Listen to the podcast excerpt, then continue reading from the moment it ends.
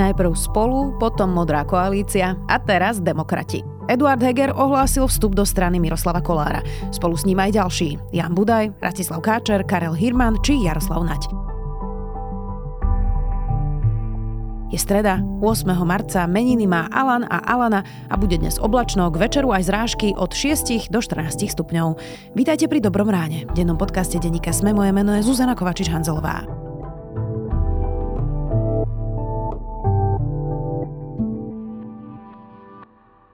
Prejsť prstom po mape? To je nuda.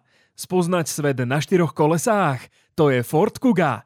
Štýlový a okamžite dostupný Ford Kuga je pripravený vyraziť kamkoľvek sa rozhodnete. Navyše teraz aj s fantastickou zľavou až do 10 tisíc eur. K tomu zadarmo predlžená záruka na 5 rokov alebo 120 tisíc kilometrov. Nie je na čo čakať, stačí sa len rozhodnúť. Viac info na Ford.sk.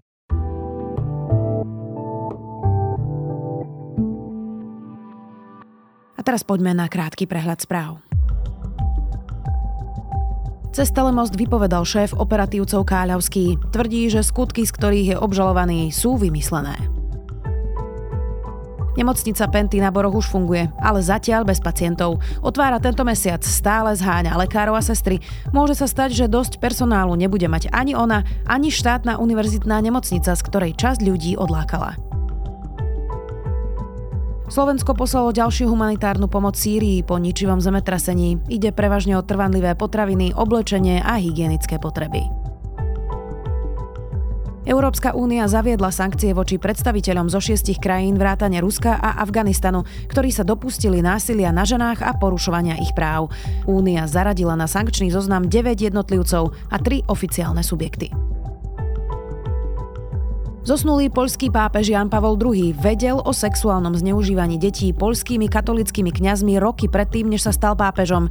Zároveň pomáhal tieto prípady zakrývať, píše tlačová agentúra PAP. Súkromná poľská televízia TVN24 v špeciálnej reportáži predložila dôkazy o tom, že keď bol Jan Pavol II ešte ako kardinál v Krakove vedel o kňazoch, ktorí sa dopustili sexuálneho zneužívania, ale neurobil proti nim primerané kroky. V správe televízia uviedla, že namiesto obetí chránil predovšetkým inštitúciu.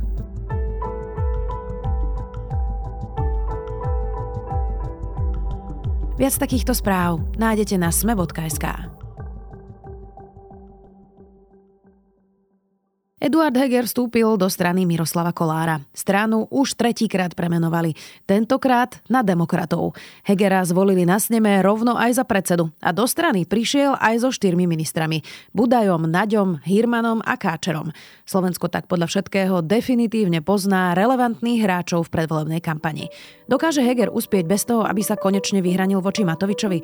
Spýtam sa zástupcu šéf-redaktorky denníka SME, Jakuba Fila. Ďakujem pekne. Vážené dámy, vážení páni, dnes tu stojím pred vami ako líder strany Demokrati. Strany, ktorej záleží na tom, aby na Slovensku boli najvyššími a najvýznamnejšími hodnotami demokracia, sloboda, spravodlivosť, mier, tolerancia, spolupráca. Ale v neposlednom rade politika založená na slušnosti, odbornosti, konštruktívnom dialogu a vzájomnom rešpekte.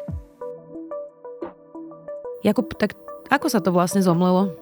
Rýchlo. Bolo to veľmi zaujímavé.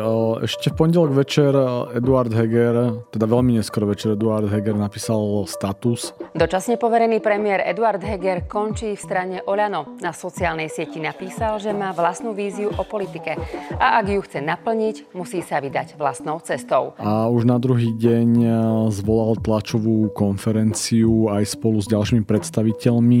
Vrátane tých ľudí, ktorých si už naznačila či už s Miroslavom Kolárom zo strany Spolu, ktorý poskytol eh, svoju platformu, ale aj s, aj s ďalšími ľuďmi. Medzi tým sa udial snem strany Spolu, alebo už medzičasom Modrej koalície, kde sa tá strana opäť premenovala na tentokrát eh, stranu Demokrati. Eduard Heger sa stal jej predsedom. Podpredsedami tejto strany, okrem Miroslava Kolára, je aj eh, Jaroslav Náď, taký verný súputník Eduarda Hegera ale aj um, bývalá politička pani Letanovská a aktivistka pani Cocherová. A plus tejto strane je aj Jan Budaj, Rastislav Káčer, Andrej Stančík a ďalší ľudia, ktorí sa doteraz veľmi intenzívne motali okolo Olano. Ty si hovoril teraz, že kto tam je. Kto tam nie je v tej strane? No, my už tu mesiac, alebo viac ako mesiac skloňujeme rôzne subjekty, ktoré by sa mali spájať v rámci tej integrácie. Dnes, alebo na teraz zatiaľ vyzerá, že z toho spájania vypadol Pavel Macko, to je taká malá strana občianských demokratov. Zatiaľ tam nevidíme úplne Veroniku Remišovú, hoci v tej partii sa už objavili ľudia, ktorí kedysi boli v, v strane za ľudí. Zatiaľ tam nevidíme ani žiadnych predstaviteľov maďarských strán, najmä Žolta Šimona, o ktorom sa, sa hovorilo, že by sa sa mohol spájať. Ale Eduard Heger naďalej hovorí, že tie rokovania prebiehajú. Takže zjavne to ešte nie je úplne definitívna partia. Koho ešte stojí za zmienku, že sme tam nevideli, je Juraj Šelík a Jana Žitňanská, ktorí v tom turbulentnom decembri, kedy sa vlastne hovorilo o pade vlády, sa tak začali objavovať na, na tlačových konferenciách spolu s Janom Budajom a tou v odzovkách liberálnou časťou Olanu. Igor Matovič v relácii RTVS eh, v pondelok o 5. večer interpretoval na otázku, že teda sa mu rozpada strana, že od neho všetci odišli a Edward Heger si zakladá vlastnú stranu. Interpretoval to tak, že toto celé vlastne vymyslel on, tento scenár a že to teda Hegerovi už v decembri vlastne Igor Matovič navrhol, aby to takto bolo, aby sa netrieštili hlasy. Ešte raz, eh, ja som z toho video prišiel, ja som z toho video oslovil Eda Hegera s tým, že treba zabojovať, keď, keď aj to by dokázal urobiť a pospájať tieto menšie strany, aby neprepadli vo voľbách, aby, aby sa mafia nevratila k moci. Eduard Heger sa voči tomuto nejako zásadne zatiaľ nepostavil ani na tej tlačovej konferencii. On sa v podstate chcel vyhnúť všetkým otázkam o Igorovi Matovičovi. Ak dovolíte, táto tlačová beseda je o strane demokrati. Tak môže ísť do kampane bez toho, aby sa dokázal vyhraniť voči Igorovi Matovičovi, lebo ako tomu môže rozumieť voliť, že od neho odišiel, ale nie je schopný vlastne ani pomenovať prečo? Čiže Igor Matovič nereprezentuje piliere sloboda, právny štát? Ak ste ma pochopili správne, tak ste pochopili, že som predseda strany Demokrati. Ale a to je mandát, s ktorým môžete úplne inak zaobchádzať a pracovať. A ešte ho nechá rozprávať aj také veci, že toto celé vlastne vymyslel. Čiže je toto celé nápad Igora Matoviča? Dámy a páni, tak jak som tu stál a som vám predstavoval svoju víziu, tak, tak to rád zopakujem. Toto je vízia, ktorú mám ja, ale ktorú nemám len ja, ale ktorú majú aj ľudia za mňou. Práve preto tu dnes stojíme na tomto pódiu. Je to naša spoločná vízia a je to samozrejme aj moja vízia. Som rád, že sa zmotnila dnes do tohto dňa, ale nielen do tohto dňa. Že sa spojila a zmotnila do tejto spolupráce a do spoločnej budúcnosti. Takže to je všetko, čo k tomu môžem povedať a myslím, že ste to jasne pochopili. V prvom rade treba povedať, že od Igora Matoviča ide o veľmi, veľmi takú mazanú a vypočítavú stratégiu komunikačnú, keď v podstate verejne hovorí o tom, že Hegerov projekt alebo ten projekt toho spájania je vlastne Matovičov nápad. On si ho vlastne označkoval. On, on si ho presne tak, veľmi, veľmi jasne dopredu si ho označkoval. Musíme si uvedomiť, že ten zápas bude prebiehať o veľmi podobného voliča. A Igor Matovič e, možno tak zákerne chápe, že keď e, Hegerovi dá svoju nálepku, svoju značku, tak mu zároveň bude brániť zbierať voličov, ktorí v minulosti volili Igora Matoviča, ale potom následne od neho odišli. Je to niečo trochu podobné, eh, ako teraz bude prebiehať eh, súboj medzi hlasom a smerom, kde vlastne ten smer bude utočiť na Petra Pellegriniho práve preto, aby si zobral eh, tých voličov späť, ktorých si stiahol pred tým Pellegrini. No a či Eduard Heger bude môcť postupovať ďalej bez toho, aby sa vymedzil voči Igorovi Matovičovi, no v nejakom momente to bude musieť zaznieť. Hej. Ono asi je dobré, že to nezaznieva úplne teraz, hoci, ja neviem, možno komentátori, ľudia ako sme my a mnohí tí ľudia, ktorí sú znechutení a Igorom Matovičom to od neho priamo očakávali, ale mnohí tí ľudia, ktorí tú politiku nesledujú dennodenne, tú emociu nemusia mať až takto vybičovanú. Zajímavá bola tá stratégia Eduarda Hegera, veď aj ty si pozeral tú tlačovú konferenciu, ja som ju tiež pozeral celú, že on toho Igora Matoviča nechcel ani menovať. Hej, že on sa vyslovene vyhýbal tomu a snažil sa to zaramcovať tak, aby Igor Matovič nebol v spojitosti s touto novou stranou vôbec téma. Hej. Čo je asi dobré, lebo ako ten Eduard Heger chápe, že ľudia sú Igorom Matovičom unavení. Ale v každom prípade, a čím budeme bližšie k tým voľbám, Samozrejme, trochu to bude závisieť od, od preferencií, lebo je možné, že po ohlásení tohto projektu Igor Matovič padne na ako hlboko pod hranicu zvoliteľnosti a tým pádom máme po probléme, je vystarané a nemusí sa Igor Matovičom nikto zaoberať. Ale pokiaľ sa tak nestane a Igor Matovič sa bude držať e, nad 5% a zároveň Eduard Heger sa prebojuje nad 5%, tak v nejakom momente bude musieť zodpovedať verejne tú otázku ohľadom Igora Matoviča oveľa jasnejšie. Možno nie menovite, ale minimálne rovnako ako Peter Pellegrini bude musieť aspoň krokmi, náznakmi a nejakou symbolikou proste zodpovedať otázku Roberta Fica, tak Eduard Heger bude musieť zodpovedať otázku Igora Matoviča. Tak položím tú otázku opačne. Ako to môže byť pre Matoviča zničujúce? Lebo jemu vlastne odišla veľká časť e, všetkých výrazných tvári, ktoré má. Teda predpokladám, že hoci bol on vždy veľmi šikovný v tom, že krátko pred voľbami priniesol nejakú kandidátku, kde mal ľudí, o ktorých nikto nečakal, že by chceli vôbec kandidovať a išli by do politiky, bol v tomto naozaj šikovný, tak s tou vysokou nepopularitou, ktorú za posledné tri roky nazbieral, je možné, že sa mu tentokrát takú kandidátku nepodarí zostaviť. Takže zostali mu len tí najvernejší, nevýrazní poslanci. Bude to pre ňo problém? Tak e, od neho sa snažia utiecť aj e, najvernejší výrazní poslanci, ako je Ďordi Mešík, ktorý podľa rôznych informácií rokuje s rôznymi maďarskými stranami a zjavne sa s nimi nedohodne nakoniec, ale proste minimálne ako hľadá cestu od Igora Matoviča. Od Igora Matoviča odchádza aj celá skupina okolo Anny Záborskej, lebo už asi sa navzájom nepohodli. Tá smerovala do KDH, ale pre KDH je Anna Záborská príliš radikálna. A Igor Matovič skutočne bude mať problém nájsť nových a aspoň zdanlivo pričetných ľudí, ktorí do toho by s ním šli. Ako po tých troch rokoch, čo tu vlastne on predviedol, len veľmi veľký, nechcem povedať, že blázni, ale len, len, len ako ľudia s veľkou ochotou sa seba bičovať a ísť do nejakého seba tríznenia, aby šli do tej politiky s Igorom Matovičom. Hej. Takže ako jemu určite zostane pár ľudí, ktorí nakoniec nepôjdu s Hegerom a s Naďom, ale bude to pre neho veľmi ťažké a pokojne sa môže stať, že on veľmi rýchlo padne pod hranicu zvoliteľnosti. To uvidíme možno ešte nie teraz v prieskumoch, ktoré budú v marci, lebo tie sa zbierajú zhruba v tomto období a tam tá nová strana nemusí byť zachytená, ale v aprílových prieskumoch to už vidieť budeme. No a uvidíme. Tie posledné informácie proste boli o tom, že, alebo respektíve dáta z tých prieskumov boli o tom, že Olano Igora Matoviča, alebo musíme zdôrazňovať, že to jeho strana má má zhruba 4% voličov, ktorých môžeme označiť za jadro. Hej. Ale my sme vlastne nikdy nevedeli alebo nikdy sme nevedeli tak do hĺbky, že, že či toto jadro sú voliči Igora Matoviča, alebo sú prípadne naviazaní aj na iné tváre. A to sa rozlúskne v najbližší mesiac. Viete si predstaviť aj takú situáciu, že sa Olano možno nedostane do parlamentu? To je čisto na rozhodnutí našich voličov. Na druhej strane treba čestne povedať, že e, nám v každých jedných voľbách za posledných 12 rokov, alebo koľko kandidujeme, e, v každých jedných voľbách nám agentúry hovorili, ak budeme mať málo a na konci sme mali výrazne viac. My máme tzv. skrytých voličov, ľudí, ktorí možno sa príliš tým nechvália, ale prídu do volieb a zabojujú za nás, lebo vedia, že jednoducho jediný to čestne myslíme. Dobre, no zároveň Igor Matovič má asi 20 miliónov na účte oproti ľahkým 500 tisíc e, demokratov, kedysi modrej koalície, kedysi spolu, tak e, z 500 tisíc versus 20 miliónov to sa asi robí malá muzika, nie?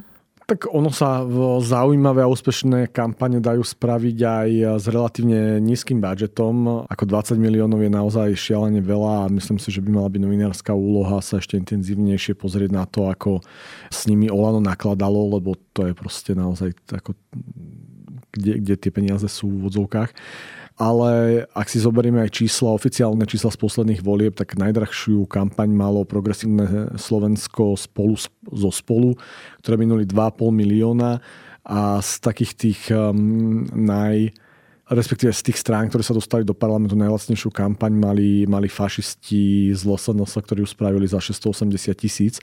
Takže tých 500 tisíc, ktoré plus minus má dneska strana demokrati, nie je tak málo a samozrejme stále sa môžu dohodnúť ešte so stranou za ľudí, stále tam prípadne môžu nájsť nejakých ďalších partnerov a ako nejaké zdroje nájdu. Porovnávať to s tými peniazmi, ktoré má Olano, sa samozrejme nedá. Určite Igor Matovič, ak bude chcieť byť účastný v parlamente, tak tie peniaze bude na tú kampaň používať. Len je v oveľa inej situácii, ako bol v, povedzme v posledných voľbách alebo v tých voľbách predtým teraz naozaj autenticky premrhal svoj politický kapitál, ktorý mal a ten finančný kapitál neviem, či to dokáže nahradiť. Eduard Heger na tej tlačovke odmietol spoluprácu so Smerom, extrémistami a s hlasom. Áno, odmietame aj pána Pelegriniho. Neexistujú okolnosti, za ktorých by sme sedeli vo vláde s ľuďmi ako je Richard Draši, Erik Tomáš, Denisa Saková alebo Peter Žiga. Tak ak to tak realisticky rátam podľa toho, ako sa vyvíjajú preferencie, tak sa rovno poslali do opozície, nie? Myslím si, že celé vajatanie Eduarda Hegera okolo spolupráce s hlasom eh, bolo najproblematickejšou časťou tej tlačovky, ako keby tým najslabším miestom. Ich hodnoty už nemusíme spoznávať. O ich morálnom kompase sme sa dozvedeli viac než dosť za ich 12 a viac rokov, čo pôsobia na politickej scéne. Dlhodobo z pozície tejto partie zaznieva, že hlas je v zásade odnos smeru, takže ako keby nalepkujú hlas rovnako ako Igor Matovič nalepkuje ich vo vzťahu k sebe, to je veľmi vtipné, a odmietajú s ním spolupracovať. A v nejakej, na jednej strane bláhovosti, na druhej strane v takej tej akože falošnej vlastnej skúsenosti z roku 2020 veria tomu, že niekde sa pohybuje 20% voličov, ktoré zrazu k ním preskočia a môžu sa dostať späť na 25%, ako sa to podarilo Olano v roku 2020, ale to bola naozaj anomália. A Vylúčením hlasu dnes spôsobujú to, že strácajú možnosť zostaviť demokratickú vládu. Hlas ako líder toho preferenčného súboja podľa dnešných dát bude rozdávať po voľbách karty, alebo keby voľby boli dnes, tak nich rozdáva na základe preskumov e, karty hlas. A tie preskumy ukazujú, že ak to náhodou nebude hlas, tak to bude smer. A preto ak si povieme, že nádejou Slovenska je nejaká demokratická vláda bez smeru fašistov a aj Igora Matoviča, keďže tú demokraciu rozkladá, tak uh, vylúčiť z povolebných spolupráci hlas je veľmi problematické. Má to aj druhý rozmer, že ak budú demokratické strany vylúčovať hlas, tak ho de facto budú tlačiť k Robertovi Ficovi. Hej? A ten Peter Pellegrini so všetkou svojou bagážou bývalých chaos s Petrom Žigom a s Tomášom za chrbtom, tým, že 12 rokov bekoval to Roberta Fica, inak veľmi podobne ako Eduard Heger, 3 roky bekoval Igora Matoviča, tak napriek tomu proste vysiela signály, že si tú politiku predstavuje inak, ako si ju predstavuje Robert Fico priam vysiela signály, že nechce robiť politiku s Robertom Ficom. Vy ste sa vyjadrili, že teda s Robertom Ficom by ste si nevedeli predstaviť sedieť v jednej vláde. Znamená to, že je to úplne vylúčené? Áno, to platí a toto nemienime meniť nejakým spôsobom. Ja si to neviem predstaviť a to by ani nefungovalo. Takže myslím si, že strategickejšou komunikáciou by dnes z pohľadu Eduarda Hegera bolo na túto otázku neodpovedať jasne, nie, nie takýmto spôsobom, pretože napokon tá situácia 1. oktobra mu nedá na výber. Hej? A veľmi kľudne sa mu 1. oktobra môže stať, že ak bude chcieť demokratickú vládu, tak minimálne bude musieť porušiť e, svoje sluby z prvej tlačovej konferencie, alebo tak, ako si ty povedala, odsúdiť sa na opozičnú účasť. Pamätám si, že Radoslav Procházka na tieto sluby doplatil pomerne pa- tvrdo. Pamätáme si gulanie očami Radoslava Procházku, ale pamätáme si aj Belu Bugára. Ako budeme a jednu do... tretiu vedu, myslíš? No to už, to už bolo potom akože, že skôr na jeho prospech, by som povedal. Respektíve celý ten ťah, tak tretia veta neviem. Uvidíme proste 1. oktobra. Keby bolo dnes 1. oktobra, tak vládu zostavuje hlas a asi sa nebude hrnúť do vlády s niekým, kto jasne povedal, že s ním vládnu nechce. A o tom tá slovenská budúcnosť bude. Inak um, veľmi často mi off record hovoria ľudia z okolia Eduarda Hegera, že vy legitimizujete Petra Pellegriniho presne týmto, čo si teraz ty ako keď povedal, často naražajú na komentáre v denníku SME. Tak legitimizuješ Petra Pellegriniho? Snažím sa na to pozerať reál politicky. Hej. Keby som si predstavoval ideálnu vládu, tak si ju nepredstavujem s hlasom. Hej, predstavujem si tam proste nejaké prodemokratické sily, z môjho pohľadu progresívne, ale aby sme bol fér, aby tam bolo niečo trošku konzervatívne, veď to Slovensko je pestré a teda, a teda, a teda. Ale proste tak nie sú rozdané karty, tak nie je rozdaná dnes podpora. Hej. Myslím si, že záujmom Slovenska je mať po najbližších voľbách demokratickú vládu orientovanú na na Európsku úniu s jasnou prozápadnou orientáciou. Hej. Vieme, kto ju dnes nestelesňuje, nestelesňuje ju Smer, nestelesňuje ju Republika a vieme, že s Igorom Matovičom sa vládnuť nedá. A vláda sa nedá zložiť bez hlasu. Legitimizujem hlas? Myslím si, že, že alebo verím tomu, že napokon hlas bude mať takých silných demokratických partnerov, že tým budú môcť tomu hlasu dať podmienku, že fajn, ale nebudete mať ministerstvo vnútra a fajn, nebudete mať ministerstvo justíc, e, spravodlivosti a potom nech vládnu. Ako možno táto krajina je zrelá na nejakú širokospektrálnejšiu vládu, ktorá bude reprezentovať eh, aj tých ľudí, ktorých kedysi reprezentoval Smer, aj tých ľudí, ktorých ale dnes reprezentuje progresívne Slovensko a možno aj nejakých ľudí, ktorých reprezentuje nejaká konzervatívna strana a tam vidím priestor napríklad pre Eduarda Hegera. Ale preto nemôže zatvárať príliš veľa dverí na tlačovej konferencii, v ktorej oznamuje svoj nový politický štart alebo nejaký politický reštart. Dá sa ako povedať vôbec, akým programom ide Eduard Heger do politiky, alebo teda do volie, lebo v politike už je. Lebo on vlastne na tej tlačovke asi najčastejšie opakoval, že odkladajú EGA, ale tak to mohli odkladať aj vo vláde. Tak aká je vlastne jeho téma? Stačí to povedať, že sme pro EÚ a sme pro NATO? Táto otázka podľa mňa bude veľmi výraznou eh, v predvolebnej kampani, popri mnohých iných. Zároveň vieme, že ľudia nie moc veľmi často čítajú mm, programy politických strán.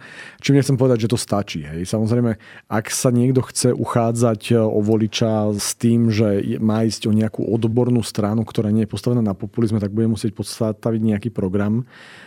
Eduard Heger prezentoval svojich 5 priorít, um, zdravé Slovensko, vzdelané Slovensko, bezpečné Slovensko. No a to mám pocit, že hovoria všetci, nie? Áno, ako nie všetci, tak sú aj niektoré strany, ktoré to vôbec nehovoria. Hej, akože netvárme sa, že Boris Kolár niekedy hovoril niečo o nejakom programe a, a to a to.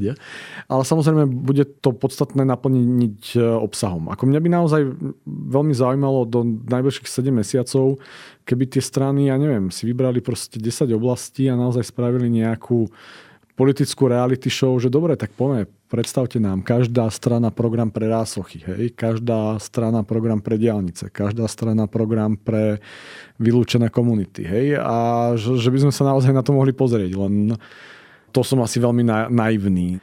Takže Eduard Heger veľmi umne komunikoval na tej tlačovej konferencii všetky veci, presne to, čo si spomenul, zahoďte, EGA a podobne. Tá tlačová konferencia bola že veľmi dobre pripravená, čo sa týka takého politického marketingu, aj čo sa týka vizuálov, aj čo sa týka proste celej dramaturgie, aj čo sa týka jeho kadencie reči. Hej. A najslabší článok tam bol žiaľ Bohu Jan Budaj, ktorý keď sa dostane k slovu, tak e, unesie každú tlačovú konferenciu. Nevie, kedy skončiť. Nevie, kedy skončiť. Bolo to naozaj veľmi dobre marketingovo pripravené. Je to veľmi dôležitá súčasť politiky, ale pre určitý typ voličov nestačí. A Eduard Heger sa ide uchádzať práve o tento typ voličov. Jakub, zakončíme to tým, že v podstate týmto krokom asi poznáme definitívne všetky relevantné subjekty, ktoré idú do voliebne. Na toto sa čakalo asi ako na posledné. Čiže už vieme, volič už teraz naozaj môže začať pozerať, koho si vlastne z tohto vyberie. Asi áno, tak e, ešte tam zostáva niekoľko malých neznámych, lebo tie definitívne subjekty aj tak budeme poznať, až keď predložia kandidátky. Ako Mikuláš Zurinda v pondelok oznámil, že ide zbierať podpisy. To ešte stále môže zamiešať karty, pretože to je práve ten rozkol medzi Zurindom a Hegerom možno, kde sa budú lámať tie 2-3%, ktoré nakoniec môžu každému chýbať. Čo je veľmi dôležité. Stále ešte nie je úplne rozlusknutá otázka maďarskej strany, lebo ak na Slovensku v minulosti vznikla prodemokratická vláda, tak eh, vždy jej účasťou bola maďarská menšinová strana, čo žiaľ Bohu nie je úplne reálne, lebo tá aliancia skôr eh, má, má bližšie k tomu Orbánovskému videniu sveta. Ale áno, už sa nám to postupne kryštalizuje. Som veľmi zvedavý eh, na ďalšie prieskumy preferencií v, už v takomto rozložení. Dajú nám možno viac pohľadov. A v každom prípade dnes platí, že je si z čoho vyberať. V zásade každý volič si má možnosť vybrať stranu v zásade v tých základných otázkach podľa svojho gusta. Proste fašisti majú svoje strany, mafiáni majú svoje strany, populisti majú svoje strany, ale už aj demokrati majú svoje strany, aj progresívci majú svoje strany. Myslím si, že existujú aj konzervatívne strany, aj liberálne strany. Takže ak dneska niekto hovorí, že je znechutený z tej politickej situácie, tak ho veľmi rozumiem, ale zároveň v tých voľbách 30. septembra bude dôležitý každý jeden hlas.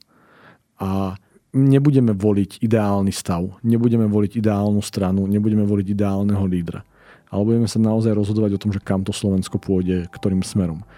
A ľudia, ktorí chcú Slovensko vidieť na západe, chcú vidieť demokratické, chcú vidieť s reformami, dnes majú viacero možností, koho voliť a nemali by zostať doma.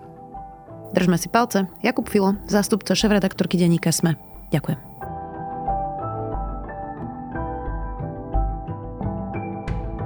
Minister zahraničia Káčer a minister obrany Naď sa vybrali diskutovať do Michaloviec o vojne na Ukrajine. Diskusia mala byť normálna a vecná, no do hľadiska sa nanominovali konšpirátori zo Zem a Vek a ľudia, ktorí celú diskusiu vykrikovali. Výborný výkon moderátorky Gabriely Kajtárovej vo vyhrotenom prostredí je môj zaujímavý tip na záver. Pozrite si diskusiu oboch ministrov a Gabriely na Facebooku Ministerstva zahraničných vecí. Nezabudnite, že dnes vychádza aj nový diel podcastu Zoom a vedátorský podcast. Do počutia opäť zajtra zajtra.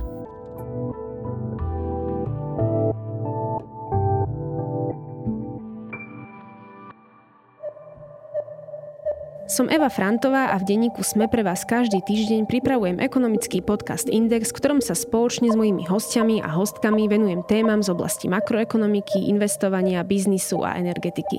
Bližšie rozoberám aj dekarbonizáciu Európskej únie, ktorá do veľkej miery udáva smer súčasných aj budúcich investícií. Podcast Index, ktorý vás prevedie tým najdôležitejším zo sveta ekonomiky, nájdete každý štvrtok vo svojich podcastových aplikáciách, ale aj na webe denníka Sme.